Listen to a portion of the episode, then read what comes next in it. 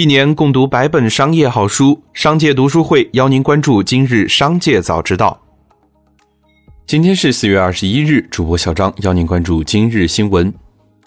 安徽蚌埠一中学要求学生花5800元买平板事件，经查群众反映情况属实，决定给予校长李良留党察看1年的处分，责令校董事会限期解聘李良的校长职务，责令育英中学立即停止违规收取学生平板电脑费用的行为，清退全部已收费用。4月20日，北京疾控发布提醒，因疫苗接种后需要一段时间才能产生保护效果等多种原因，在新冠疫情防控需要进行核酸筛查时，新冠病毒疫苗接种证明不能替代核酸检测报告，还需要配合相关部门进行核酸检测。接着，让我们来关注企业方面的动态。4月20日，武汉爱尔眼科通过微信公众号发布关于与爱芬医疗纠纷事件的通告。武汉爱尔眼科表示，集团工作者及医院对爱芬的诊疗进行核查后，认为爱芬术后5个月发生右眼视网膜脱落，与白内障手术无直接关联，医院在诊疗流程、病历书写和规范管理上存在不足。可口可乐表示，接下来将通过提高价格的手段来应对大宗商品成本上涨的影响。可口可乐首席执行官昆西表示，他们在2021年有良好的对冲措施，但在2022年的压力越来越大，因此价格必须有所上涨。裁员和其他成本削减措施帮助可口可乐缓解了部分经营压力，提高了营业利润率。可口可乐去年12月表示，将裁员2200人。虽然提价也有助于公司利润率，但可能会对市场份额产生潜在不利的影响。近日，紫梧桐北京资产管理有限公司新增一条被执行人信息，执行标的为266万8855元，执行法院为北京市大兴区人民法院。值得一提的是，该公司目前已有多条限制消费令，同时还因有履行能力而拒不履行生效法律文书确定义务，被上海闵行区人民法院列为失信被执行人。今日头条所属的北京字节跳动科技有限公司以侵害商标权及不正当竞争为由，将河南今日油条餐饮管理有限公司及郑州市金水区今日油条早点店、河南烧烤者食品有限公司告上公堂，要求停止侵权及不正当竞争行为，消除影响，并索赔200万元。4月20日，本案在广州知识产权法院公开开庭审理。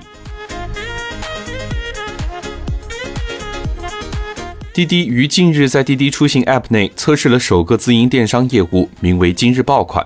有别于社区团购的购物方式，其商品不支持自提，由厂家直发。据了解，该业务的运营模式偏 2C 零售，主打下沉市场，其入口位于滴滴出行 App 的菜单内。有业内人士分析，滴滴的今日爆款对标拼多多和美团的团好货，用低价拼团的形式抢夺市场。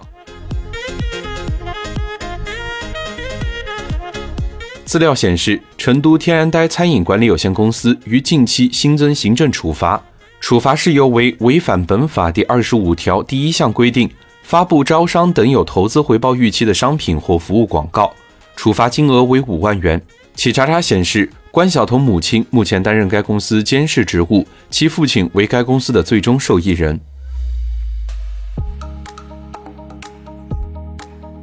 2021年4月19日11时24分许，青浦公安分局接报，有人在上海车展一展台内闹事，民警立即赶赴现场处置。经查，张某和李某因与该品牌公司有消费纠纷，于当日到车展现场表达不满。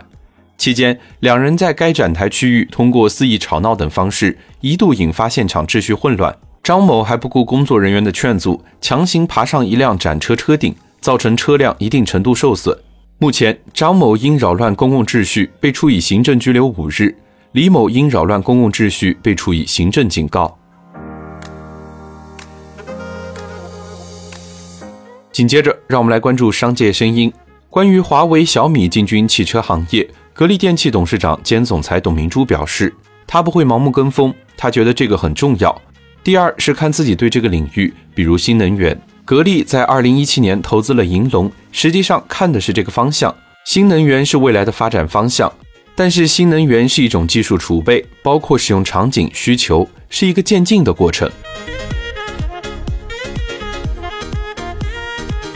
再让我们一起来关注产业方面的消息。近来，天津消协陆续接到消费者投诉，购买恒大地产公司开发的商品房，缴纳房款后仅签订一份商品房认购书，开发商迟迟未办理后续登记手续。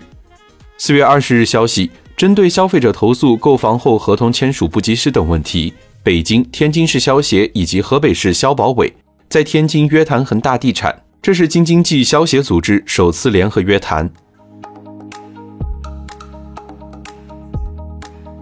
工信部消息，摸底筛查互联网平台企业合规的情况，开展行业不正当竞争的专项整治行动，重点整治恶意屏蔽、强制捆绑、流量劫持、违规经营等扰乱市场竞争秩序的行为。最后，再让我们把目光放向国际。当地时间4月19日，韩联社援引韩国国家统计门户网站数据报道称，韩国今年3月非经济活动人口中，全职照顾孩子的男性共 1.3 万人，创下自1999年开始统计以来的新高。分析人士指出，虽然韩国的全职爸爸持续增加，但考虑到其在非经济人口中占比仍为 1% 左右，女性的育儿负担依然更大。日本复兴相平泽胜荣在20日记者会上为复兴厅在一份传单中将放射川拟化为吉祥物一事正式致歉，对因此感到不快的人，特别是对福岛县的受灾民众，他们感到非常抱歉，随后低头鞠躬。平泽表示，将在删除相关形象后重新制作传单。